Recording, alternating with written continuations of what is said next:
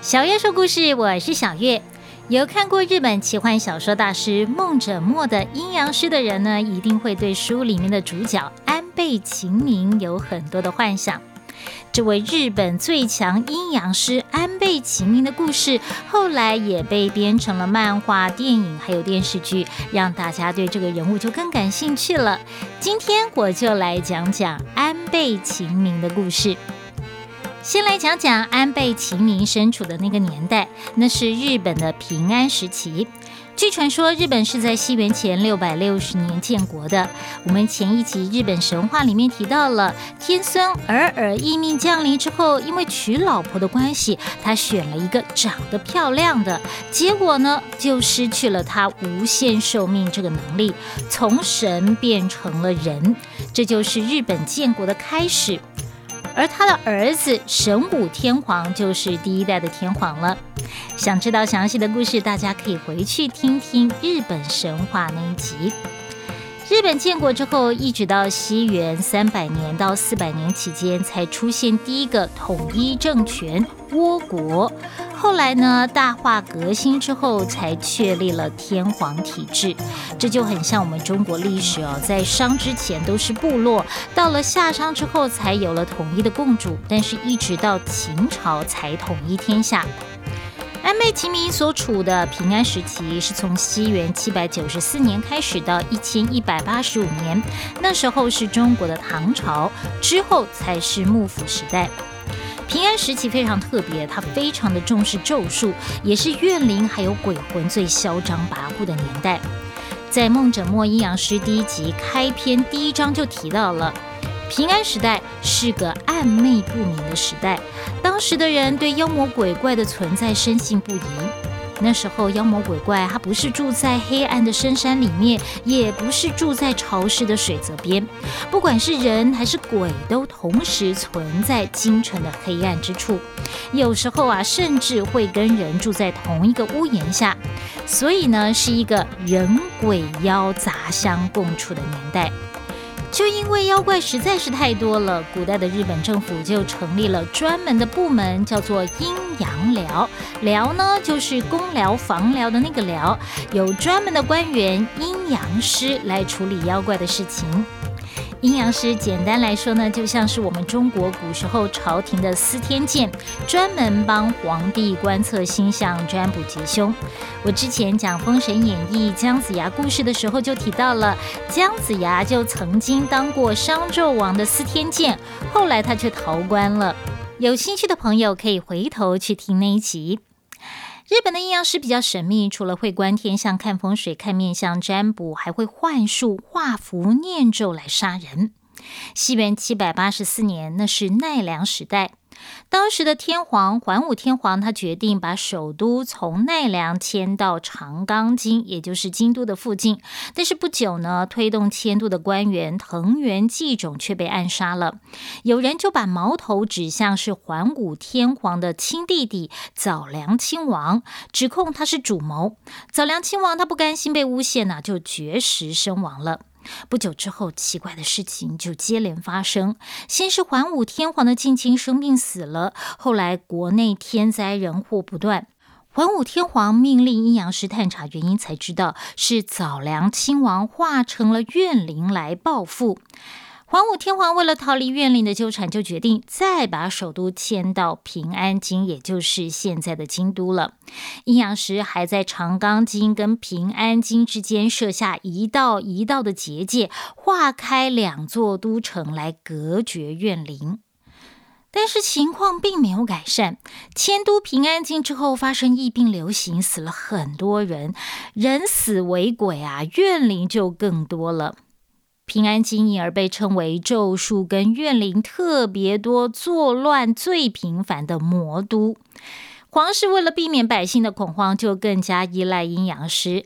当时最有名的阴阳师是身为阴阳世家的鹤茂家族，他们在京都内部设下了一道一道的结界，又因为他们认为疫病流行是一眼主神造成的。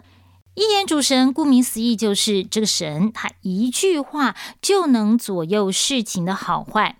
所以阴阳师决定把一眼主神完全封印，然后再开始祭祀，这就成为最早把神明封印起来的案例，也是结界的开始。之后把结界持续发展、发扬光大的人，就是安倍晴明。根据记载，安倍晴明生于九百二十年，是下级贵族安倍义才的儿子。关于他的出生，有一个很玄奇的传说啊，说他是狐狸生的。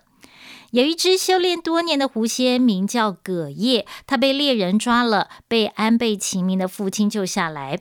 为了报恩，葛叶就化为人形，成了安倍义才的妻子。这跟《白蛇传》的故事很像哦。后来，葛叶生下了秦明。到秦明五岁的时候，意外看到母亲变成狐狸的样子，就嚎啕大哭。葛叶因为身份被识破了，只好离开人类的世界。临走前，他把灵力传给了秦明，从此消失无踪。所以今天在秦明的出生地大阪有一个安倍秦明神社，里面有许多狐狸的塑像，就是这个原因。齐明幼年的时候，就拜我们前面提到的阴阳世家的贺茂忠行为师。他那时候就展现了他成为阴阳师的特殊才能。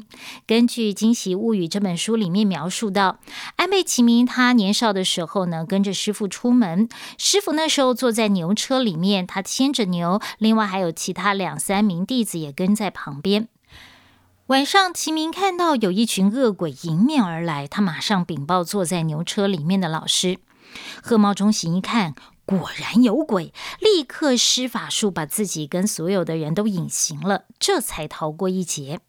贺茂中行发现，居然只有秦明看得到鬼，可见呐，他具有过人的灵力，就决定要对他倾囊相授，把所有的绝学都传授给他。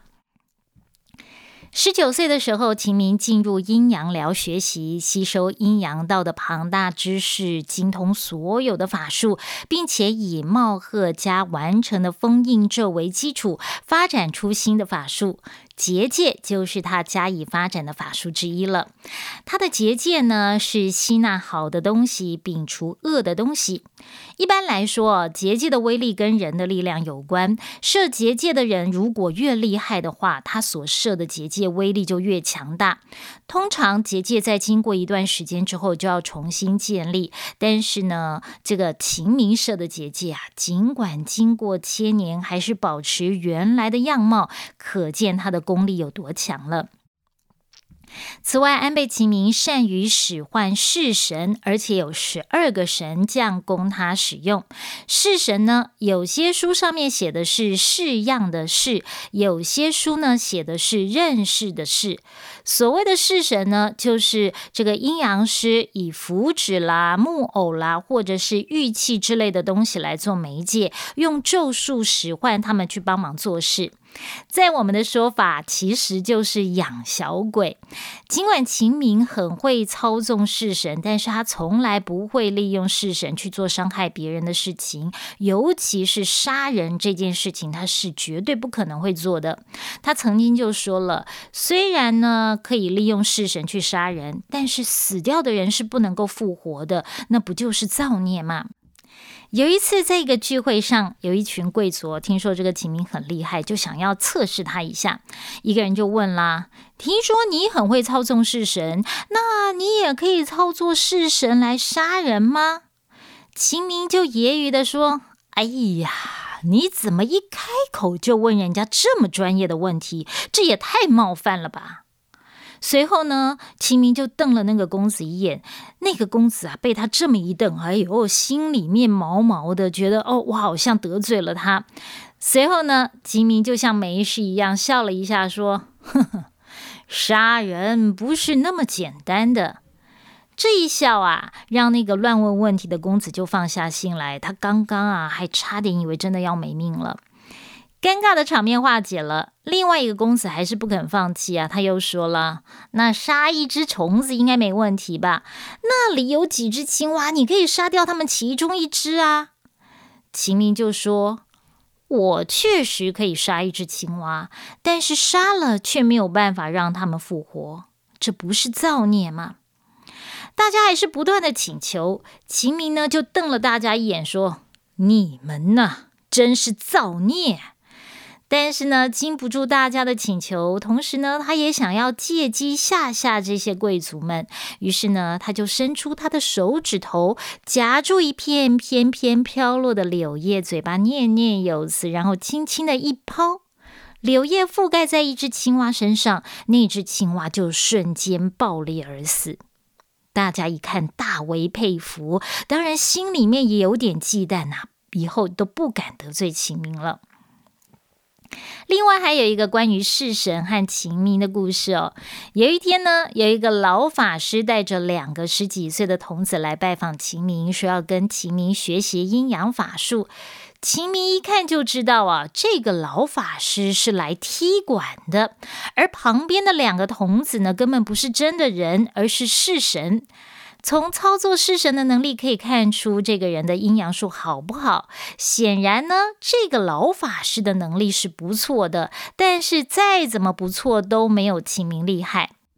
秦明就说了：“哎呀，真不巧，刚好我今天有事，不如您先回去，改天再来吧。”老法师就带着童子离开了。秦明站在门口，静静的看着天空。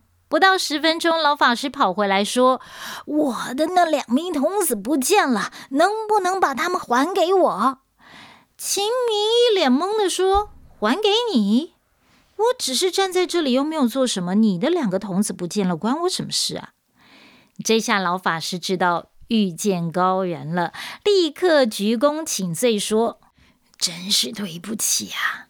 那两个童子其实是弑神，我来拜访您是想要试探您的能力。现在我已经知道我自己技不如人了，请您原谅我吧。齐明笑着说：“要试探我也不是不行啊，只是半瓶醋的功夫可骗不过我。没事儿，今天我很开心，所以呢，我就让他们去买韭菜了。”这话才刚讲完，那两个失踪的童子就从外面跑回来，手上还真的拿着酒瓶跟下酒菜。这下老法师真的对秦明心悦诚服了。一般来说，操纵式神并不难，但是可以操纵别人的式神，那除非是高手啊，不然绝对是办不到的。所以老法师就请求秦明收他为徒，还写下自己的名字交给秦明。秦明有没有收这个徒弟不知道，但是一般来说，身为术士是绝对不会亲笔写下自己的名字交给另外一个术士的，因为这等于是把命交到对方手上，对方要拿你的名字做什么法术都不知道，可见这位老法师有多么敬佩秦明了。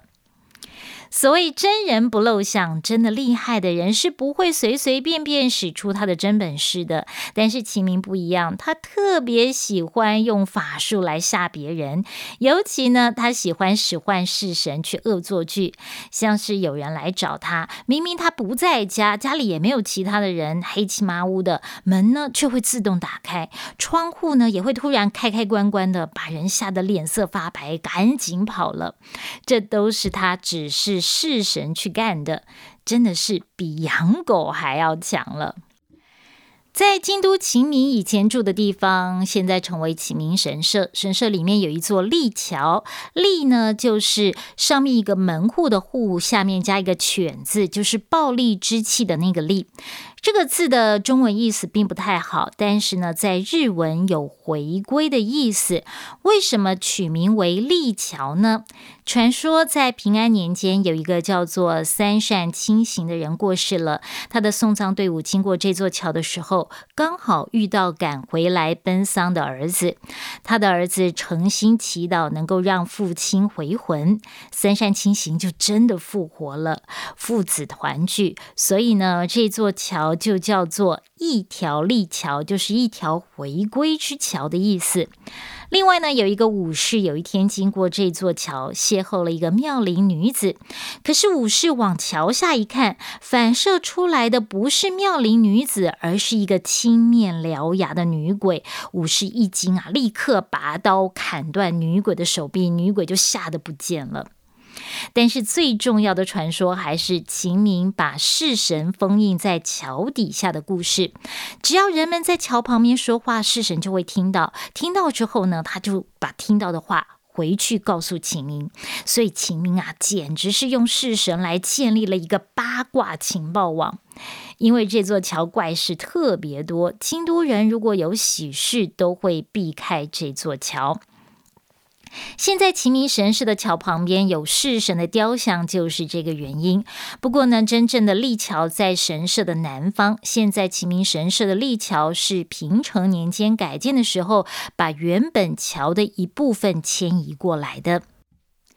在秦明神社还会看到一种有着五芒星形的神纹，那是秦明独创的祈祷符咒，又被称为秦明桔梗印，是秦明用来降妖除魔的印，象征天地五行无灾无邪，因此常常被民众拿来作为祈愿随身佩戴的护身符。日本陆军将校的帽子上面也有这样的五芒阵。可见齐明对日本民众的影响真的是非常非常的深。尽管齐明有过人的才华，但是他发迹的时间很晚，四十岁了还是阴阳寮的学生，一直到五十岁前后才成为天文博士。后来受到花山天皇的重用，主持祭天仪式。花山天皇在位期间，有一次，花山天皇头痛的不得了。清明帮他占卜之后，告诉他，其实你上辈子是在修行途中去世的佛僧，因为头盖骨啊，到现在还卡在岩缝里头，才会头痛的。大家就前往他占卜出来的地点，发现真的有一个头盖骨卡在岩缝里头。把头盖骨取出来之后啊，天皇的头痛毛病就好了。从此呢，花山天皇成了安倍晴明的忠实粉丝。之后，花山天皇有事没事就会叫秦明来占卜，像是屋顶下面发现有蛇啦，或者是有鸭子跑进房子里面啊，这些事情看起来好像没有什么，但是呢，在那个皇家贵族经常斗来斗去的年代，利用咒术咒来咒去是家常便饭呐，任何一点点不寻常都会让人感到害怕。总体来说，安倍晴明侍奉了六代天皇，其中又特别受到花山天皇还有一条天皇的器重，还破格给他从四位下的官职。他的师傅茂贺中行也才从五位下，可见呢他有多受到赏识了。听到这里，你有没有对安倍晴明这个人充满想象呢？这么厉害又有才华的人，他长得到底怎么样？帅不帅呢？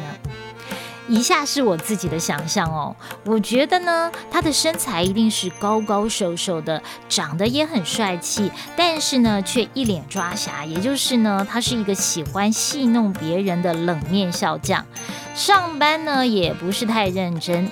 据说呢，他六十八岁的时候，因为工作摸鱼被罚写悔过书。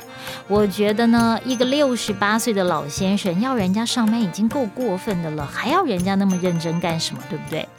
像他这种气质的人呐，肯定喜欢他的女生也不少。